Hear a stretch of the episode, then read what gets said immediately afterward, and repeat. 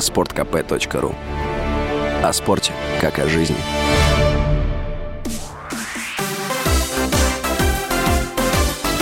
Новости спорта.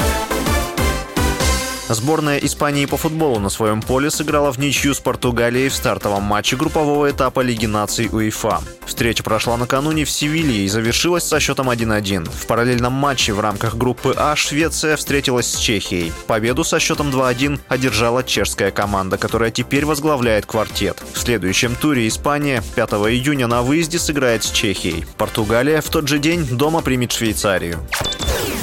Московская «Динамо» заинтересована в приглашении на пост главного тренера Валерия Карпина. Об этом стало известно чемпионат.ком, который ссылается на два источника, знакомых с ситуацией. Уточняется, что специалист готов принять предложение при одном условии. Тренер требует назначения на пост спортивного директора москвичей Алексея Рыскина, с которым Карпин работает в Ростове. 28 мая после финала Кубка России, в котором «Динамо» проиграла «Спартаку», главный тренер бело-голубых Сандра Шварц объявил об уходе. Немец возглавил берлинскую Герту.